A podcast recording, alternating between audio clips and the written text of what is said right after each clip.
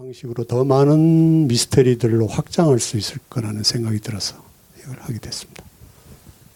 Um, in the very beginning, it was actually NHK, uh, the Japanese broadcasting company, that suggested that um, I adapt uh, the Murakami short story into a film. Um, in the very beginning, I was actually thinking about giving the opportunity to a younger uh, filmmaker and then producing the project only. But the screenwriter of Burning, uh, a writer that I've been working with for a few years, um, read over 80 short stories of Murakami's and, and picked this one and suggested I turn this into a, a film in the short story, then the the plot actually is, is quite simple. It's just a story, a short story about trying to figure out the mystery of whether barns were indeed burned or not. Uh, but I thought that this mystery, um, in the cinematic way, could be expanded into um, other and bigger mysteries, and so I, I chose to adapt this short story. Welcome to part two of our burning episode. But before we go into real talk, it's time for PP, our patron pitch. This is where we let our patrons know what they can expect on their patron feed, and we also let non patrons know what they're missing out on. So, as usual, we're going to start on the ground floor, our $1 tier, the Travoltis. What do you get when you subscribe to the Contrarians Patreon with $1? Well, for starters, you get all the stuff that doesn't make it into the episode. Uh, we have a lot of uh, clips that get cut for time, sometimes for content. Sometimes they're just major digressions, and, and we try to keep the episodes focused on the movie. So fear not, if you're on our Patreon channel, you get to hear all this other stuff that, that didn't make it to the to the episode. Those are the cutting room floor segments. Uh, we also have bonus episodes, at least one every month. This month, we're going to be talking about the movie Aguirre, The Wrath of God, a Werner Herzog joint. Alex, Herzog good? Have you seen any any Herzog good movies? Yeah, he did Nosferatu, right? Well, not Nosferatu, but the you know Nosferatu the Vi- the vampire, 1979 horror movie written and directed by Werner Herzog. Really? Wow. I mean, it's not Nosferatu like 1920s Nosferatu, but he did a version of Nosferatu. Herzog is a real vampire. Yeah. uh, Rescue Dawn is that the one with Steve Zahn and um, Christian Bale? Christian Bale, yeah. Uh, Bad Lieutenant, I never saw that, but he directed that with uh, Nicolas Cage and um, is that Eva Mendes? I remember that got a lot of like people were going kind of gaga about it when it came out. So I've seen a couple of Herzog's works. Um, familiar with more than I've seen, but uh, this will definitely be the first one I've watched for the sake of podcasting. this time you're going to pay attention. Yes. yeah, I've seen uh, a couple of his documentaries. I watched Grizzly Man, and then he has one that's about volcanoes. Oh and... God, Grizzly Man! I forgot about that movie. I had yeah. compartmentalized that. Yeah, I'm looking forward to this. I mean, Herzog is is one of those somewhat blind spots because I've seen some of his stuff, but he's he's a pretty well known filmmaker and he has a lot of movies out there. So, all right, well, thank you. This is coming courtesy of Jordan. So, thank you, Jordan, for giving us an excuse to check out a, a Werner Herzog movie. Uh, so, we'll be talking about that, and also we'll be talking about. Uh, Lohan, Lindsay Lohan. July is where we close down the the Lohan journey. And we have part three, uh, which might be on your feeds already. If not, it's coming soon. That's where we talk about uh, probably the worst Lohan movies that we've covered so far. Uh, and then probably. Part four, yeah, I mean it's the, the competition is fierce, but La- Labor Pains is one of the worst movies we've ever done. Period. Yeah. no qualifiers. That should be on your feed now.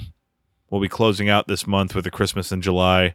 You can expect on the 31st of the month the part four, the dramatic conclusion of Lohan, when we discuss falling for Christmas and the hopefully upswing and potential comeback in the life and career of Miss Lohan. Did you read or see today she gave birth to her son?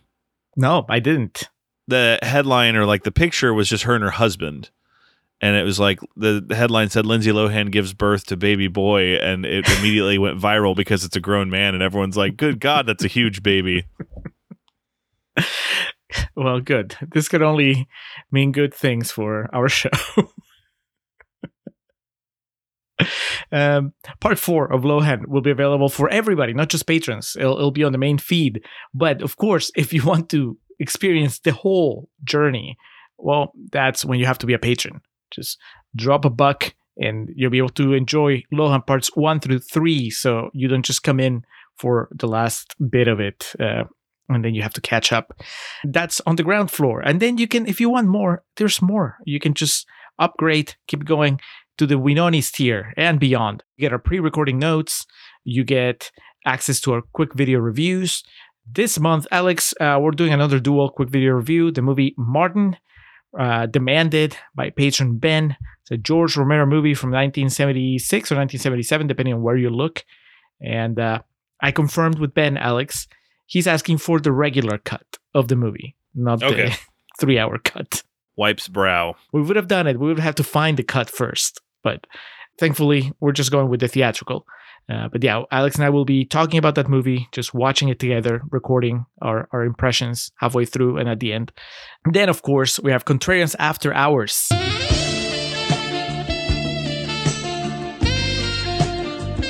This is the spin off show where we tell you about other things that we're watching, that we're reading, that we're listening to, that we're thinking about.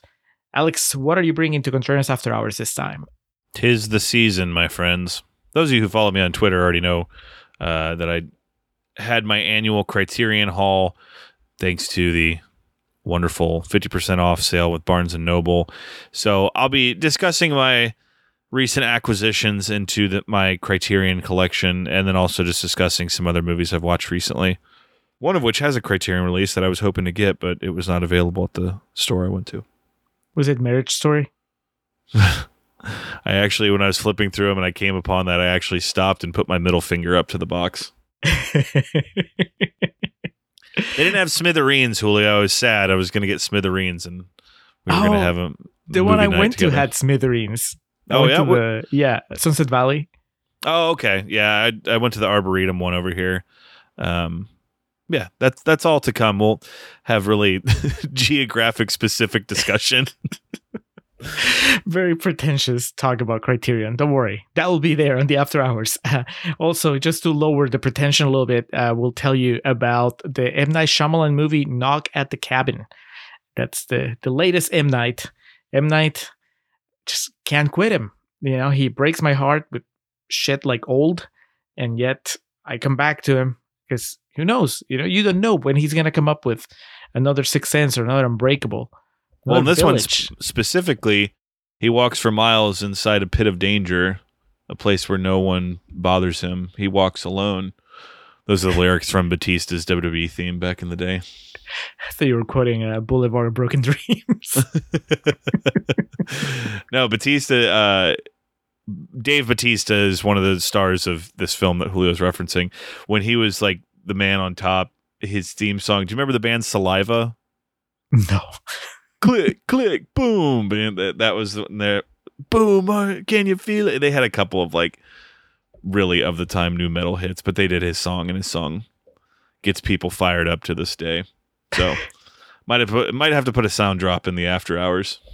I, I like it. Okay, let's do it. uh, and then, just very quickly, I will tell you about another TV show that I just binged. I binged the first season of Strange New Worlds. Why is this relevant, Alex? Uh, well, one, because we've had our fair share of Star Trek coverage here in the Contrarians, but also, perhaps more importantly, um, the lead actor, the guy that plays Captain Pike. Well, he was the the lead actor in Britney Spears' Crossroads, and we Whew. we had things to say about Anson Mount back then, and now I have things to say about him. The man has aged gracefully. The man has taken control of his life, and now he's he's the captain of a spaceship in the Star Trek universe. It's pretty exciting to see. So I'll tell you a little bit about that. That's your after hours, Strange New Worlds, Knock at the Cabin, a lot of Criterion purchases and discussion, uh, Mhm. all that, plus the things we already referenced. That's all on our Patreon channel, patreon.com slash Contrarian Prime. Take a look. Look at our tiers. See if you would like to join the Contrarian supplements. One dollar, three dollar, five dollars, and ten dollars, the respective tiers. Like Julio already said, ground floor one dollar, four quarters, and maybe a few pennies to cover the tax. But you know, check it out.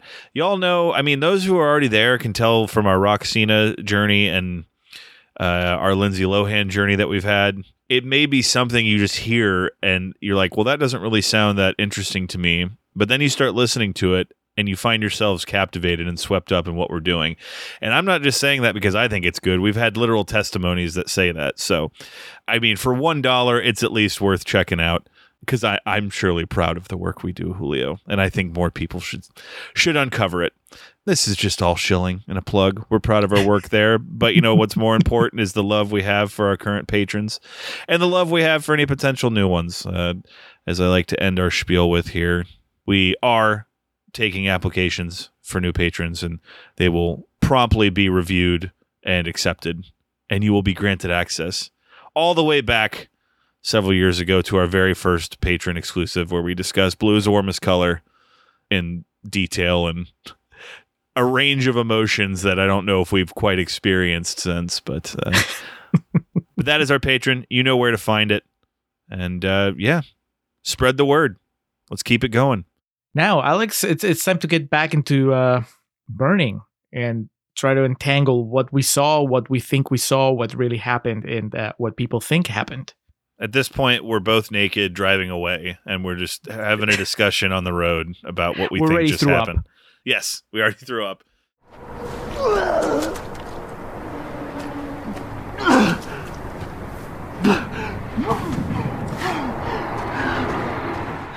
All right, Julio. So we were joking at the beginning about burning cars and whatnot. Have you ever been in a situation where you had to burn a car? I mean, you you come from another country. I, I don't know what you did in a previous life, Julio. To raise my tracks, that's how I ended up in the U.S. Everybody back in Peru thinks that Julio Rivera died in a car crash. I uh, I've had some cars that I wanted to set on fire. I know that much. And uh, uh, I had a car, my first car here, almost set itself on fire. It was smoking pretty badly. It was a radiator. Yep, I had that with my old uh, Ford Explorer. It died on the train tracks by my house over here on Guadalupe uh, and the airport, and it was just smoking like crazy. And then I got it; it was kind of on a hill there, and so I kind of got it to roll to, and it was a red light. And this guy behind me saw it was dead, so he hopped out of his car and he was going to help me push it across the street into like this parking lot. And he left his car on the tracks, and then dang, dang, dang, dang, dang, dang, dang. And then so we're like pushing it, and he's like, "Oh shit!" So he runs and gets in his car, and this is all going on like it's you know 7 p.m. or something. So there's like traffic, and I'm just like sweating trying to push this smoking car. At that point, I I would have just thrown Steven Yeun and like kerosene in it, and just lit it on fire if I, if I could have. Uh, I guess to answer that, I've never set a car on fire. I've also never plotted the murder of somebody. okay, but but you have maybe felt like a really awkward third wheel at some point. I think that you and I are old enough that that that's an experience that you go through as you move through life. Yeah, that the difference being Jung Soo was a bit more kind, I guess, than I was, or just didn't really want to put up a fuss because that what I said in the first half is like legit. Like I showed up someplace one time and saw what the situation was. It's like, all right, fuck this, I'm leaving. And then the woman acted very oblivious to it, and I was like, all right, fuck off. Fortunately, she did not end up getting murdered, and I had to avenge her or anything like that. Didn't you think that there was a chance uh, early in the movie, or at least you know by the standard of like this runtime, but that there was nothing going on between her and Steven Yeun, and that the kid was overreacting? Are you telling me that for a moment you thought this might be Ed Norton's directorial debut, Keeping the Faith? I, I didn't think of that one specifically because no, in that one they they have stuff going on. Like the, the they're both. but doesn't he like Ed Norton convinces himself that everything's fine, but in reality, Ben Stiller's going to Right. town with uh, Jenna Elfman. But no, no, no, no. So this would be the opposite of that. Okay. Where I think for for a brief period of time, I thought that Baby Jansu was wrongly assuming that Hey Me was hooking up with Ben, when really it could have just been that, like like she said, you know, she was lonely. She just needed friends, and so Ben was somebody she was hanging out. But because Ben even makes some comments about how she has trouble telling people when she likes them or whatever, so it Mhm. almost sounded like, oh, is is he trying to? Is he playing matchmaker? Is he trying to get these two together? And then I was also thinking, does he know that they already had sex? because that that really says a lot. That's a big one. Yeah, yeah. But then, I mean, Jiangsu's a little, like we said, slow on the uptake. So maybe even then he wasn't sure. Okay, have you had that, Alex? You don't have to answer if it's too awkward. But What's that? you have sex with someone, and then you still you're still in that like really weird, uh, like Jiangsu is here, where you know they have sex, but then he still seems very unsure how to proceed after Oh yeah. even though he likes her and i it, it looks like it's pretty clear that she likes him but he's still acting awkward yes. That's happened a couple times. so you're definitely more Jiangsu than uh, Steven Yeun. Steven Yeun acts like they've already had sex even though they barely shaken hands. I would like to think I have a little of the suave of Steven Yeun, but uh, not the violent tendencies. So I can relate to this movie on multiple levels. Uh, again, the murder and arson not being one of them, but uh, just the the idea of uh, a woman or you know you can just say a partner, I guess, and someone moving in pretty fast on you, and then you being like, "Oh, what the fuck is this supposed to mean?" And then they show up at your house with Steven Yeun, and you're like, "What the hell is going on?" you're that guy from I Think You Should Leave. Glenn, you survived? All right. Well, reminiscing on fun awkwardness aside, we need to get down to brass tacks here and figure out who didn't like this movie, who does, and why we're talking about it. So, Burning from 2018, as we mentioned, big old powerhouse, 95%. So that still means few people got their two cents in and said, well, actually. So, what'd you find, Julio? Actually, you know what? I think these are going to be more palatable than the positive reviews. So, I'm fired up about this. uh, I don't know about that, Alex. Uh-oh. Uh, well, so I got five five green splotches, but they're grouped. There, there's three separate groups because there's you know two pairs that kind of talk about the same thing. And as you would expect, with 95%, like not a whole lot of negative reviews. But we'll start with Chris Barsanti from Film Journal International, who says a stunted writer gets wrapped up in a mysterious romantic triangle in Lee Chang Dong's yawningly meticulous Korean mumblecore Gatsby riff. Okay. Man, I really spoke too soon. I, I don't know that this is mumblecore. Uh, uh, We've talked about mumblecore before. What, what movie were we talking about? Uh, oh, um, Drinking Buddies. Because Yes. that director is, is a, a mumblecore director. Is known as a mumblecore director. And uh, when I think mumblecore, I think a lot more underplayed than what we see here. They're fucking. There's a brutal, cold-blooded murder at the end. yeah, no shit. it's so whimsical. yes. the way Steven Yeun's life just leaves his eyes at the end. Yeah, I don't get the riff on Gatsby either. I, I mean, they make allusion to it, but that's not the type of movie that's going to beat you over the head with what it's trying to do. And then also, I'm not even sure I see any direct parallels. I'm sure if I squinted, I could, but you know what I mean? It's pretty much what uh, says. It's like, oh, he's like Gatsby in the sense that this is like this rich guy, and somehow I guess there's some mystique that people find appealing about him. But uh, look, I watched the. I have never read the Great Gatsby. I watched the Baz Luhrmann adaptation, and I don't remember almost anything about it. So I, I think Burning one, Great Gatsby zero at this point. Uh, all right, the next one is it's a pair of quotes. Let's start with uh, O'Connor from Sunday Independent, Ireland. It says, It is interesting and it looks good, but it's not involving enough to sustain its 148 minute runtime. And despite its unusual storytelling, the ending proved strangely predictable. Now, pair that one with Scott Marks from the San Diego Reader, who says, For a film that tries so hard to subvert standard methods of storytelling, the action that climaxes the film comes as a cheat, a commercial concession of the lowest order. So, just talking a little bit about the ending, Alex. Did you find it one predictable and two cheap? No. I did not expect dude Jiangsu to just so suddenly murdered. Well, it's Young. awesome too, because for a second you don't know who stabbed who. Right. You're not even sure what's going on because of the subtitles, right? Like I, I wasn't like, who's asking about who? Mhm. Right? Uh, uh, hey, me, like if Steven Yeun's killed her, then he obviously knows that she's not gonna be there. So why would he be asking that? So yeah, I thought that maybe Steven Yeun had called Jean Su and told him to meet him there just so that he could kill him because he knew that he was getting suspicious. But it turns out it was the other way around. So yeah, I didn't see it coming. And then, okay, is it cheap in the sense that it betrays the tone of the movie before? Which is what? I don't know. I don't, like I can see It's a doom and that- gloom that- movie, man. Yeah, but it's very different. I mean, part of the reason why it's surprising, I think, is because you don't think that this is a movie that's leading to a resolution that is just violence, right? Like I- you would think that it's going to be a more intellectual resolution. I, I, I, I was ready for it to just be done with.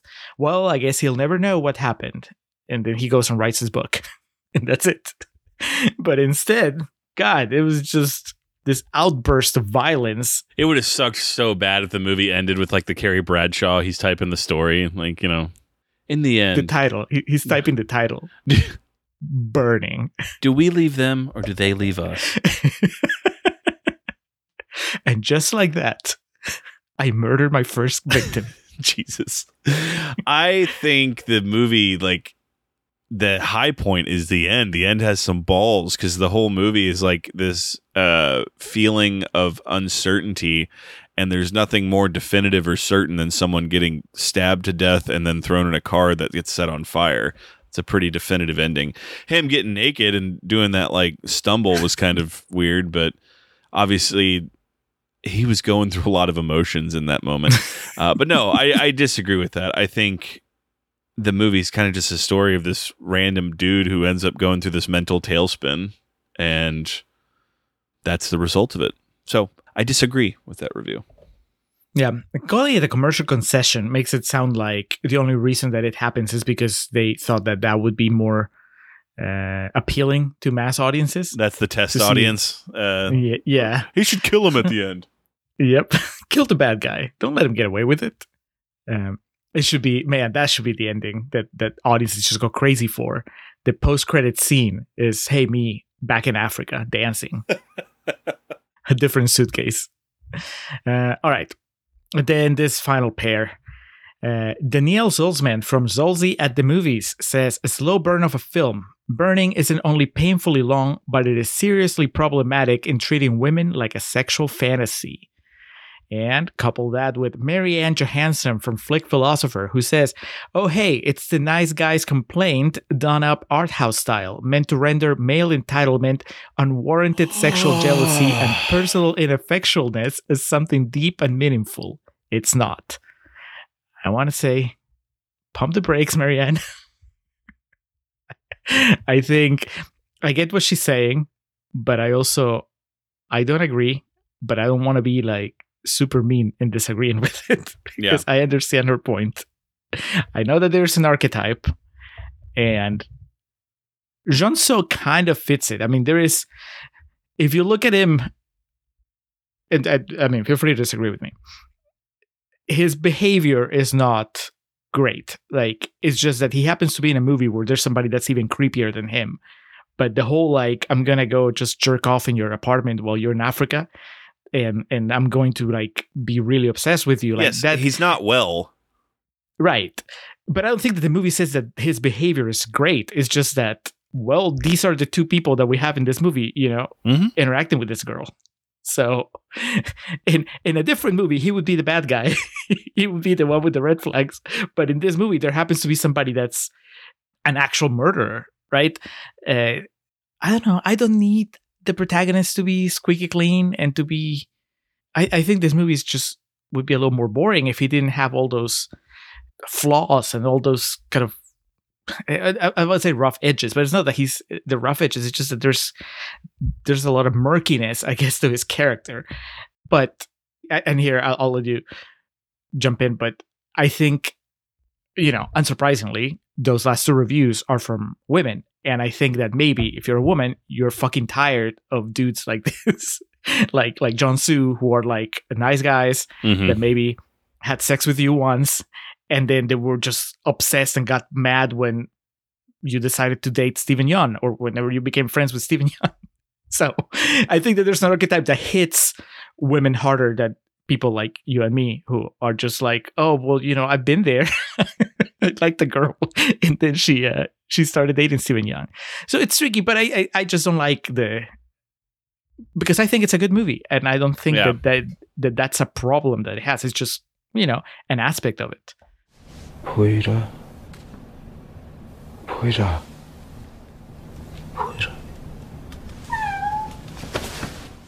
It's we talk about all the time. I'm not gonna. I don't I have no idea what it's like to be a woman, so I'm not going to tell a woman that their opinion on something like this is necessarily wrong. It's not as cut and dry as saying something like "Load" is Metallica's best album. That's just like objectively false. For someone to say, you know, to be a, a woman and say, "I don't like the way this portrays women," well, that's I can't argue with that. What I can say though is you're right about every story is different and yes there's m- most movies need Indiana Jones, Luke Skywalker, uh Dolomite. We need our very clearly defined protagonist. But some movies need driver or in this case jung soo of there's more nuance to that. Llewyn davis. He's a shitbag man. But that's part of what makes that movie interesting is we're following the journey of this like asshole and seeing how it impacts others along the way and you know how it affects his story that he is the way he is. And this in this movie with jung soo is he's kind of a weirdo and obviously is unbalanced. He his home life and his relationship with women in general, it's established is not good due to like his mom and sister running out on him and the way he just almost kind of blows off his mom when she's that scene's so weird. She's like telling him this really serious shit and he's just kind of like, "All right, mom." And so I would agree that a lot of his behavior is questionable, but I think that's kind of intentional. And the biggest thing, like Llewyn Davis, is that the movie doesn't try to convince you that what they're doing is right, that you know what they that they're noble and just, and that they are the the hero of the movie. This is just a movie of, you know, a walk and brawl. You just kind of walk alongside it and see what unfolds with it. It's long, but I think it, I just this ties into the point of that. It is just a side scroller. Like this movie is a fucking electric sidewalk and like the longest airport you've ever been in. And you just kind of stand in place and you just go along It's with the it. opening of uh the opening of Jackie Brown. There you go. There you go. And you just kind of stand in place and go alongside it and watch it happen. And when it's over, you're like, well, son of a bitch, I don't know what to make of that. and it's important to say again not every movie needs to be like this. Most movies don't need to be like this.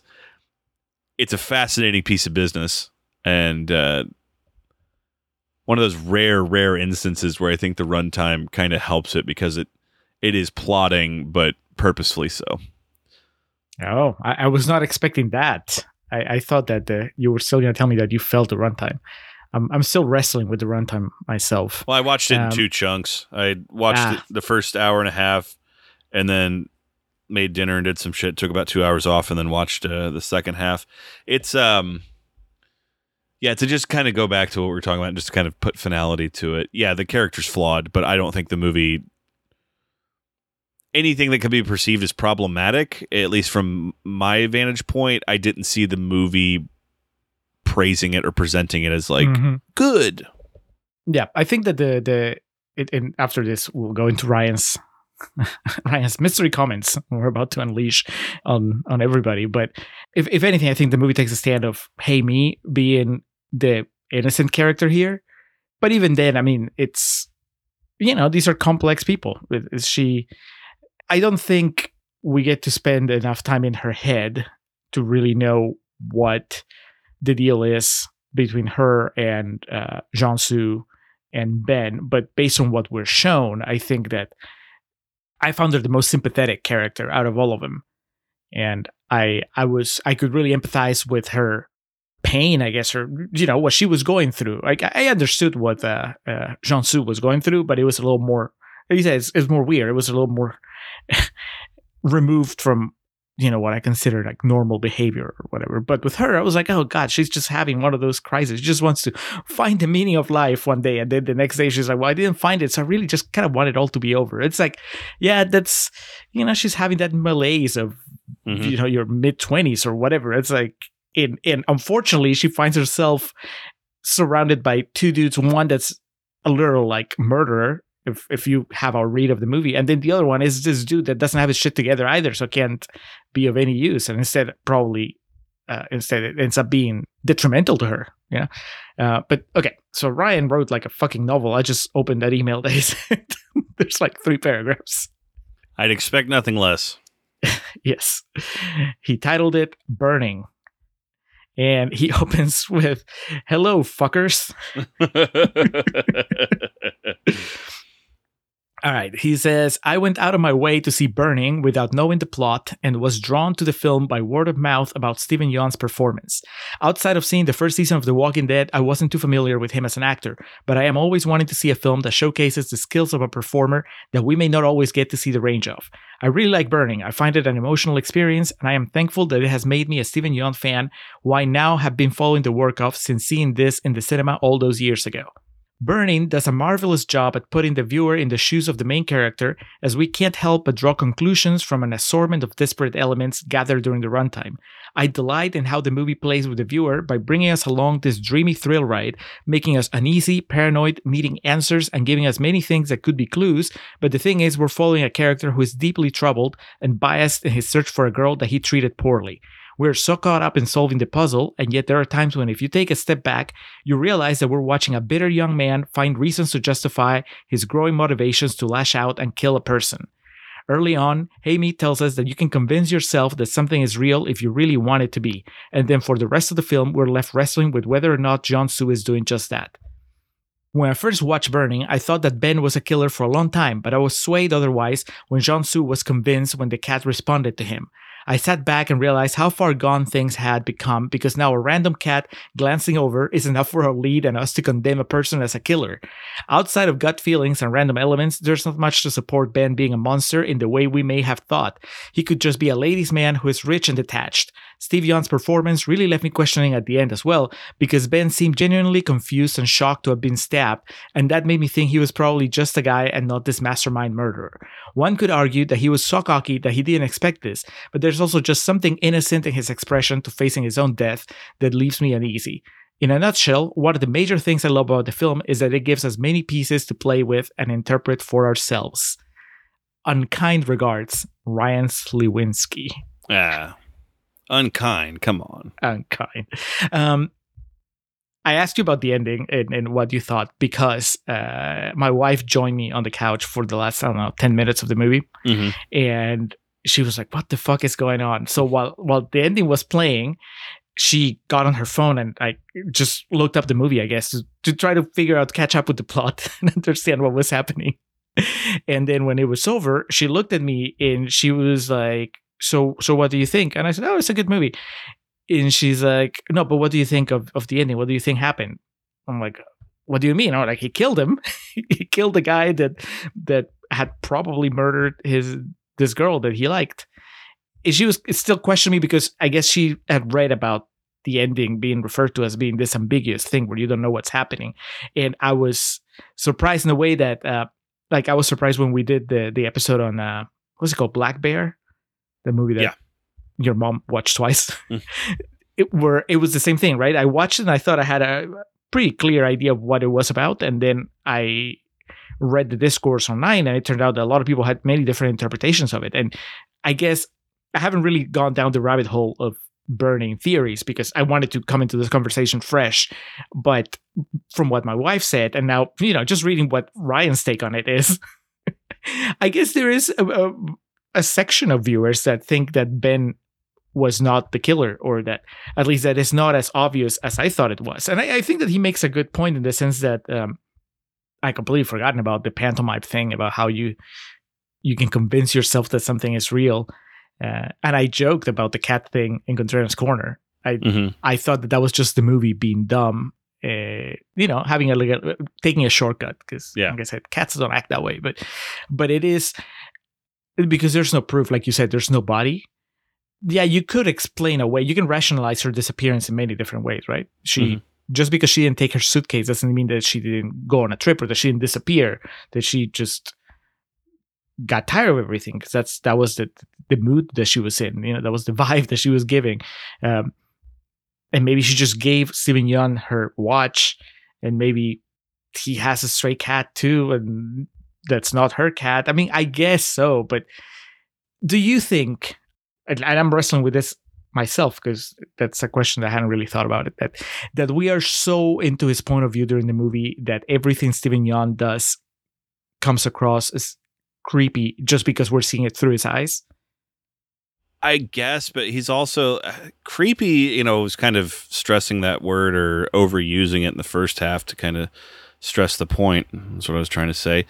Um, he's just so cold, and clinical. It's not like he is hiding behind corners and like bleh. Like he's not like creepy. He's just so matter of fact. And there's a couple shots of like, uh, Jung Soo's like just staring at him in like a public setting or like a group setting, and then Steven Yeun like locks eyes with him, and just the Mhm. way he reacts to him is so unsettling. It's not overtly like creepy or anything, but I guess unsettling. That's the word I'm looking for here. The, his character, just there's so much unknown about him, about what he does, where he gets his money, you know, how he lives. That the way he acts, even though it's not overtly like, man, there's something wrong with this guy, you think instinctively, well, there's got to be something wrong with this guy. He's like, it seems too perfect, and he's too. Uh, he just seems emotionally detached. It's it's just kind of a weird combo. You do Appreciate have a very interesting part where we yes. always Oh, yeah. wonder about you and what you're thinking, what you're doing, and where you're coming from until we know where you're going, which, you know. I appreciate that. But maybe you deserve it in the film. I don't know. oh yeah, I, that I won't. That'll leave to you guys. I, I mean, I, I don't think it's a bad thing. I think this is really interesting. Just that the question of do we perceive him that way as, as somebody that unsettles us because the movie's telling you, yeah, he's somebody that should unsettle you, or because the movie's telling you we are watching him through the eyes of of Young Soo, and Young Soo wants us to wants him to be unsettling because, like Ryan said, he's looking for an excuse to dislike him, you know, to, to just say this is a bad dude. And really, he's just an asshole.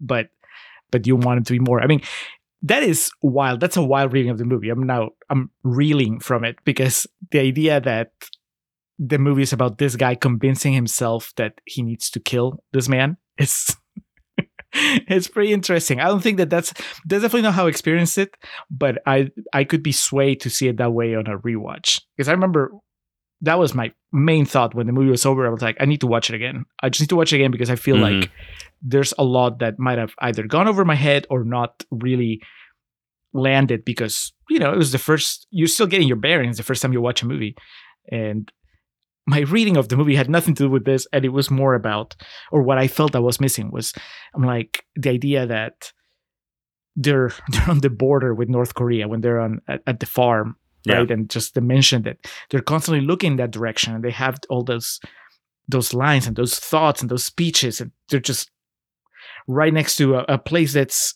the same country, but it's also a completely different place, a completely Yeah. different uh, set of rules, and uh, and you have these people that I mean, there's that division with North Korea and South Korea, but there's also the division between the class division between people like Steven Yeun and people like Hey Mi and Jong Soo. There's that division there too on that side, right? And and how they react and how they talk about things, the same things, but they handle them differently, and uh, how Steven Yeun and his friends see somebody like Hey Mi as as this entertaining person that you know they're just gonna make fun of. They're gonna ask her about her trip to Africa and tell her to show them the dances, but just so they can snicker at it. And that's probably like the most cruel thing that happens in the movie. Yeah. and so I think that the movie is. I felt like the movie was trying to say something about that class division and and just what happens and, and the the helplessness that you have.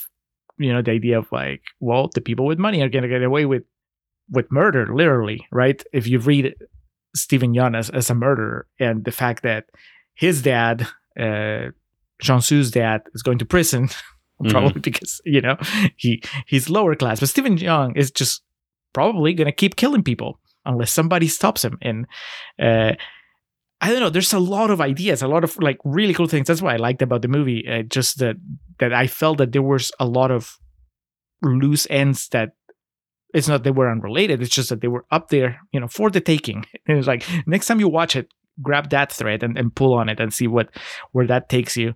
Uh, I don't know what to make of the mom, for example, like that that that scene with the mom. I I don't know. I really, I was not kidding. Because there's corner, I can't make heads or tails of it uh, because he's not the only one that's acting weird. I mean, she's acting weird. She's she's playing on her phone. Yeah, absolutely. And like I mentioned already, just the the mom, the sister, the you know the Jaime's mom asks, you know, is your sister married? It's like, yeah, she has kids. The dad, like, there is something really off putting, but also you immediately understand some of the um, parameters of the relationship or just like the di- dichotomy in that the dad character does not have a single line of dialogue in the whole movie. He just stares at him at that one point and he leaves the courtroom. And uh, it does paint the picture of someone who just pines for love or, you know, metaphorically and literally like a, a, a, a touch. But he's such a damaged person, he doesn't really know what to do with it when he has it. A lot of interesting little tidbits here and there. That was the thing. The movie, I couldn't really figure out how I felt about it really until towards the end and when it all kind of just came together. And especially like when he was selling the calf, when he saw his dad get sentenced, and he was kind of like, you know, typing his story and kind of tying up all the loose ends. I was like, I knew the movie had built up so much so that it's not just going to end with that shot of him typing and then panning out and showing the city. I'm like, something's going to happen.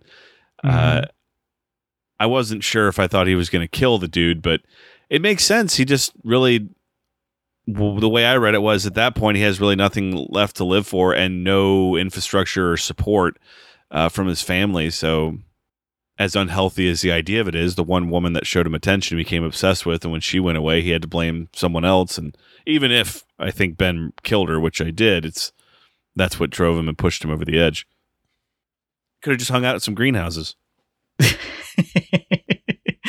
the the fact that he has that speech when they're high, where he talks about how much he hates his father, and the fact that his father doesn't have self control, and that his anger constantly, you know, gets him in trouble. I mean, not with those words, but basically that's the sentiment. And then at the end, he ends up succumbing to the darkness in him, right? He lets anger take him. He goes to the dark side and and kills Steven Yeun. I mean, that's there's something there also about, like you said, he doesn't have the support, so it's just it was almost in, inevitable for him to just uh, go down that way. And I don't think that that's a bad thing, by the way. Going back to the some of the criticisms uh, in in those rotten reviews, because I think that you can understand a character and even maybe empathize up to a point, but without really thinking that they're in the right, right? Like you can say, like, man, this this guy was fucked, you know, from the beginning, and that doesn't mean that the movie's telling you yeah, but he's, you know, you should cheer him on. You know, you could wish for him to do something different, but that in the end doesn't doesn't mean that you're you're 100 percent behind everything he does. So he's a complicated character. I mean, I, I guess the three of them are, and here's the, the, bummer. I guess the real bummer is that if uh, if Steven Yeun didn't kill Jaime, it doesn't look good for her anyway. Like, there's a good chance that she killed herself just based yeah. on what we've seen in the movie, and that's that's just as sad. So there's there's no winners here. no, it's definitely a bleak ending, and just the way her, I believe it was her sister talked about her and like tell her she can't come back until she pays off all her debts. That type of shit. I'm like, man, cold world. There's also that scene when he's when he's sleuthing around and he's just asking around town if anybody's seen her, and he's talking to her her coworker, her boss from the job where she was dancing uh, for the raffle, and that lady goes on a monologue about just basically how hard it is to be a woman Yeah. and I, she might be saying it specifically about South Korea, but I guess it's it's kind of universal, and uh, that also sets the stage to just just saying like, well, maybe she just had enough and she wanted to disappear. Doesn't maybe she didn't kill herself, but she was just like, enough of this shit. You know, this Mhm. guy that I thought was my friend, basically, literally called me a whore and turned on me. I was like, yeah, maybe she just. I guess that's the happier ending. She just left these fuckers, just went somewhere else and took her cat with her. You know, she didn't take her suitcase, but she took her cat. Boyle. It's kind of a cute name for a cat. uh, we didn't talk about it yet, but we do need to give copious amounts of props to the conclusion, the murder scene. Did you notice that's like one continuous shot? Mm-hmm. Yeah. I Pretty fantastic. I don't remember what point I noticed because it's not like you know some of these you can tell you just from the beginning you're like oh is this a one shot and you just follow it the entire time. Uh, this was more like halfway through I realized that I didn't think that there'd been a cut and then it Mhm. just kept being uninterrupted and I'm like oh yeah this was a one shot that's that's pretty impressive and uh, Especially because there's so much going on. right and there's just the emotion just it's uninterrupted uh, they i wanted to joke in Contrarians corner about how they wussed out on giving us a good close-up of the stabbing the initial stabbing. But uh but no i mean here in real talk it's like it's just so effective to see it from so far away when it first happens. Yeah. because like you said you don't know what happened. You just know that something horrible happened. Somebody got hurt and then it becomes clearer and then he brings him in and really finishes him off uh, in the car In so much as that um, the character's not a Korean American, um, but he's a traveled man and he's a worldly man. And he's almost someone you can't figure out in traditional Korean archetypes. So you can't say that person's like this type of person or that person's like this type of person. Really, you kind of have no idea who this person is and where he's from or what he's about. so I, I think you told me before we started recording but uh, do you have a favorite performance among the, the, the main three Man, the girl's really good. Uh, Jeon Jong Seo. mm-hmm. Jaime, she's pretty excellent. Like I was being kind of serious. There are some borderline cliche type moments. Manic pixie dream girl, like we were joking about, but the scene where she's dancing when she's high is excellent, and uh, that sex scene uh, is for the most part one long take also, and her like reactions and just it's God, it, it sounds so cliche and just overstated, but you know, her eyes, like you can read so much through her eyes, and it just seems so real and genuine. And um, it helps having never seen her in anything else before, uh, because you know, I I can never say I believe that's Brad Pitt because I've seen him do so many things. but this young lady's so convincing in this role that you know I was just like, holy shit, that's her. Um, yeah, and Ben Steven Yeun, he like I kept I've repeatedly stated, it's not overtly creepy. It's just so unsettling, and he's excellent with it. All three leads are really good, but I I, I think the Jaime might have stolen my heart in this one. Yeah, mine too. Uh, I I did miss her during the second half when she was gone, and I Mhm. at some point I realized, oh, okay, so the rest of the movie is about her being gone, and that that bummed me out because she was the the character. I mean, like I said, right? She's the one that you you can recognize as somebody that's seems pure. Uh, there was a point early in the movie where I was wondering if the whole thing was just her a plot of hers to get revenge on uh, Jong Soo because of how she had, he had treated her when she was Dude, younger. okay, that was my worst case scenario. I was so worried that's what the movie was going to be. Yeah, well, that's what I thought at the beginning when she was just telling him, "Hey, let's come to come so you can feed my cat," and then she's like, "You really don't remember me?" And I was like, "Oh God, is she gonna like kill him?" Because they didn't know what the movie was about at the time. But then, then there was a point, dude. I, I I think I was I was pretty slow on figuring out what the movie was about because the moment where right before they get high when they're just Well, it sitting doesn't there, really it doesn't particularly spoon feed you. It's a good thing. It takes you a while to figure it out. Yeah, yeah, yeah, yeah. But I was just happy with it being what it seemed to be for a while, which was this movie about these three very different people having conflict, but also finding common ground when they're all sitting outside the farm, just looking at North Korea in the distance. It was like, okay, Pointing and Are- uh, laughing. yeah. Are we going to sort of, from this point on, kind of build towards uh, uh, a friendship, right? And and Jean Su is going to stop being, is going to go from being jealous of Ben to being appreciative of what he brings to to this trio, even though he's kind of a pretentious asshole, right?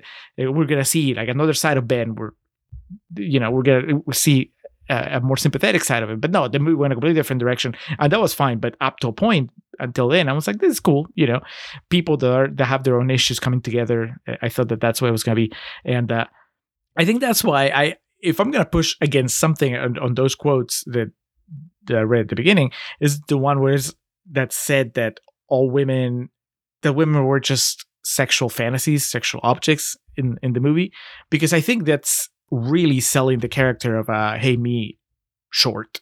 She she has a lot going on there, and it's yes, the fact that she is desired by the two guys is is part of it, but that's not all of it. She she's a three dimensional character that's there and uh, has her own desires and her own goals, and she takes actions to to try to accomplish them, and then unfortunately everything goes bad for her. You know, so. Uh, but yeah, she was she was also my my MVP.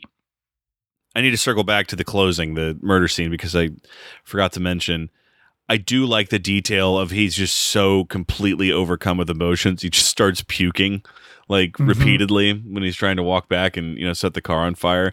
That uh, I know you're not a 21 Jump Street fan, but that was one of my favorite gags in that movie. Is when uh, Channing Jonah Tatum Hill just stabs uh, Ice Cube. Channing Tatum shoots somebody and he like kills some dude. I, I guess it's the first guy he's killed. And Jonah Hill's like, "Holy shit, you killed that guy!" And he just, oh, he just throws up. um, good shit, man.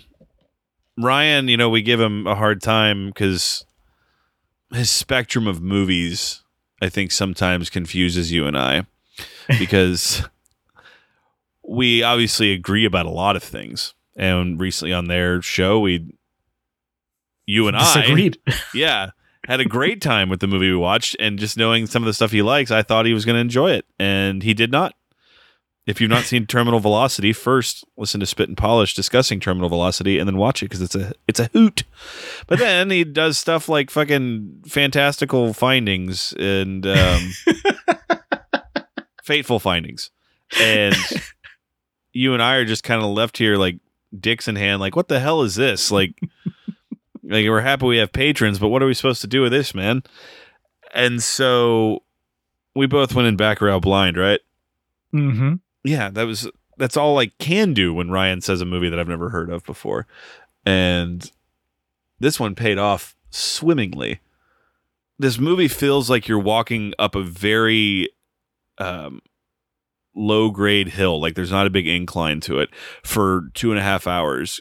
And you just keep walking because you don't know what's there. It's the fucking ladder in Metal Gear Solid 3 that you just keep climbing. there, Julio, in Metal Gear Solid 3, there's a sequence where you climb a ladder for like three and a half minutes, I think, literally.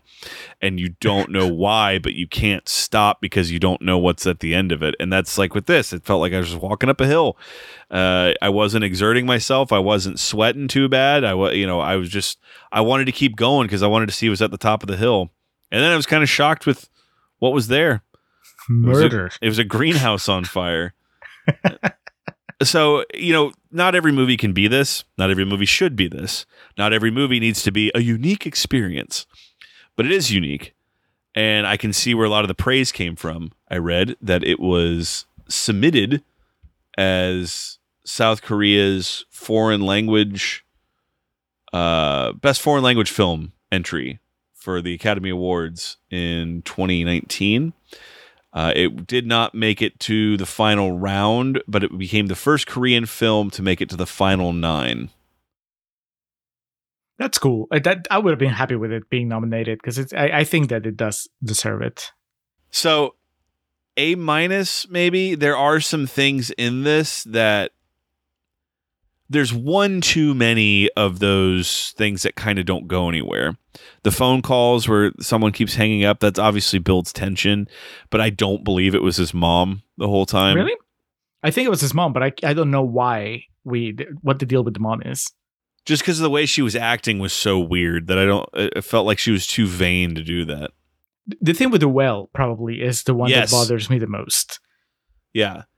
I get that it's there to establish that she m- may not be trusted. I think that does add a very interesting twist. So basically, here's the thing you need the well or the cat. You don't need both of them. Uh, and I'd probably side with the well because you're right. like, Nori, Nori's awesome. My dog, uh, love her to death. You know, just depending on her mood. and dogs are way more receptive to that shit than cats. What I'm trying to Yep. stress here is like, it just depends on her mood. Sometimes she'll act like she doesn't hear me. Sometimes she'll run to me, and other times she's like, "I don't want to talk to you right now. Get away from me." and so, the idea, the thing with the cat, you're right. So I'd probably do the well because that's like a traumatic childhood story that she potentially made up. And oh man, can she be trusted? She's kind of a sociopath or whatever. And then in the end, you find out there is a well. But of course, you can say just because there was a well doesn't mean that she fell. Exactly. Just because there was a cat that finally ran into his arms, also doesn't mean that it was her cat. So I think even if she fell in the well, it doesn't mean that Ben killed her. so Uh, yeah. Well, no, you got to watch, so there's still that. You got to pick. You got to pick one or the other. And it's Well- not even a thing of like it, it lessens the runtime. I don't even give a shit about that. It's just like it's it's too much. What do you make of the fact because you just mentioned the watch and it just that just reminded me the when he's talking to her coworker the coworker is wearing a watch that's like that. And so is it just like it, it did make a point of having him look and make a face i guess when he sees the watch. So is that just saying like look there's a lot of these watches around. So, They give them out with samples of Tide around here. yeah Yeah, I like. I really like the idea of there's evidence that says he killed her, but there's also evidence to say that she's a recluse and that can't necessarily be trusted. And one day she could up and disappear. I think there's a bit too many. It's uh, it's its own triple play when really all you need is like one appetizer. You just need like one thing kind of out there that dangles the proverbial carrot. But again, these aren't things that ruin the movie by any stretch. I still I'm somewhere between an A minus and a B plus, and probably an A minus. Letterboxd review will probably be like four stars. I think, yeah, it's just it's really solid. And the things I'm picking apart right now is because you and I have been talking about this movie for two hours, and this is what happens. We find stuff that we're like, yeah, well, you could change this or that, but if we were coming out of the theater together right now, I'd be like, holy shit, that ruled. So let's settle on a B plus. That'll be about a four star Letterboxd review with the uh, option to raise the uh, my thoughts and letter grade upon future viewings because I definitely see me watching this movie again at some point. yeah i i am itching for a rewatch i mean like i said i that i had that feeling from the moment that the movie ended i i did feel the runtime but i think it's one of those rare instances where i'm going to feel the runtime less on a rewatch because i'm going to be so preoccupied with picking everything apart on the way that you know now that i know what i'm supposed to be looking out for i think that that's going to make it more fun uh, it's not that i was bored it was more that i just I was ready for the story to reach whatever it was going to reach and then be done. And I was kind of getting impatient with him in a sense of like, okay, how many more red flags are you going to find before we get to any sort of conclusion, right? like she's not answering her phone. She uh, she doesn't answer the door. When he finally gets in, there's no cat, there's no litter box, there's nothing, but the suitcase is there. And then uh, Steven Yeun has her watch. Steven Yeun might have her cat. I was like, okay, I get it. Uh, and then it turns out that maybe I didn't get it because there's a good chance that he was innocent. I, I, I think that they'll. Believe me, that I'll- Ben character was guilty of something. If it wasn't murder, he, he he would have tweets that came out or something eventually. yeah. um, so yeah, I'm going with uh with four stars right now. There's a good chance it'll go up to four and a half after I rewatch it. Um, I felt like the three of us over time, where we connected was in our own inherent loneliness um, as characters and as people. All right. Well, that was burning. Coming up next, when do you know it, Alex? We're tackling a movie that is completely different in tone, genre, nationality, everything. Patron and fellow podcaster Billy Dunham from We Watch a Thing. Billy, who helped us during the Friends Extravaganza. Billy, who did Street Fighter with us Hell yeah. way back in the day. He wants us to tackle The Princess Bride, a bona fide American classic. Man, it's been a while since I've seen that, so I'm excited to revisit it. I've seen it many times, but it's been a while too. So it's it is one of those rare movies where I think my wife will jump at the occasion of watching it because I don't think we've ever watched it together. So it should be fun. And then I can't wait to just tear it apart. I mean, it should be fresh, I'll right? Try It's- very hard to limit my amount of Andre the Giant impression no that's, impressions. that's, excuse me. if you if you don't do it in this one, I mean, I don't know that we're gonna get another chance. Yeah, that's true. I don't think we're doing that episode of Six Million Dollar Man where he was Bigfoot anytime soon. So The Princess Bride, Alex, ninety eight percent on the Tomatometer. it's got a criterion. Yeah, Time to yeah. just bury the fuck out of Wallace Shawn.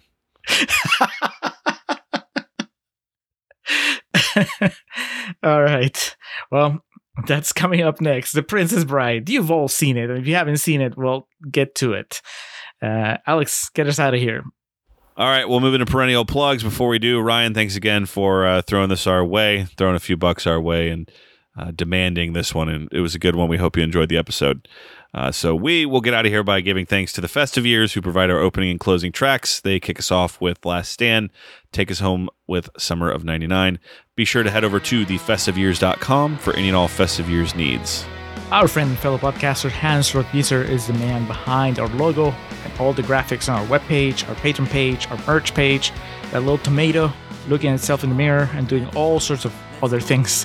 Uh, that's all Hans's handiwork. So if you like it, let him know. Reach out to him on Twitter at Mildemonios, M I L D E M O N I O S, or email him, mildemonios at hotmail.com, or check out his website, mildemonios.pe. That's where he lists all his other work. He's a writer, so he has a bunch of novels under his name, uh, fantasy novels, novels about zombies, and he also has two podcasts Nacion Combi, which is about Peruvian current affairs, and Marginal, which is about economy. Hans, thank you for all your support. LateNightGrin.com if you are into the wacky world of professional wrestling. Joe and the boys over there have you covered daily posts, podcast updates, and whatnot. They're way more in tune with modern happenings than I am. So that's your bag. Check it out. And lastly, from us, we want to give thanks to our social media team of Cory Ahre and Zoe Perez, who continue to do fantastic work for us. Cory's been just killing it with those videos, our quick video reviews, uh, our I guess when we do the co-quick video reviews, they're not so quick, but the the editing is on point, and our warm-up videos and all that good shit. Instagram page, the work they do for us is greatly appreciated. So, facebook.com slash contrarian prime, youtube.com slash at contrarian prime, Instagram at contrarian prime. Our Twitter, of course, is in the bumper, and our Patreon, patreon.com slash contrarian prime. Follow us, catch them all, collect them all, find us everywhere you can. Zoe, Cory, we appreciate the work you've done for us and continue to do so. And most of all, we appreciate you, the listening public, for tuning in to yet another episode of The Contrarians where we're right and you're wrong, and we will catch you next time.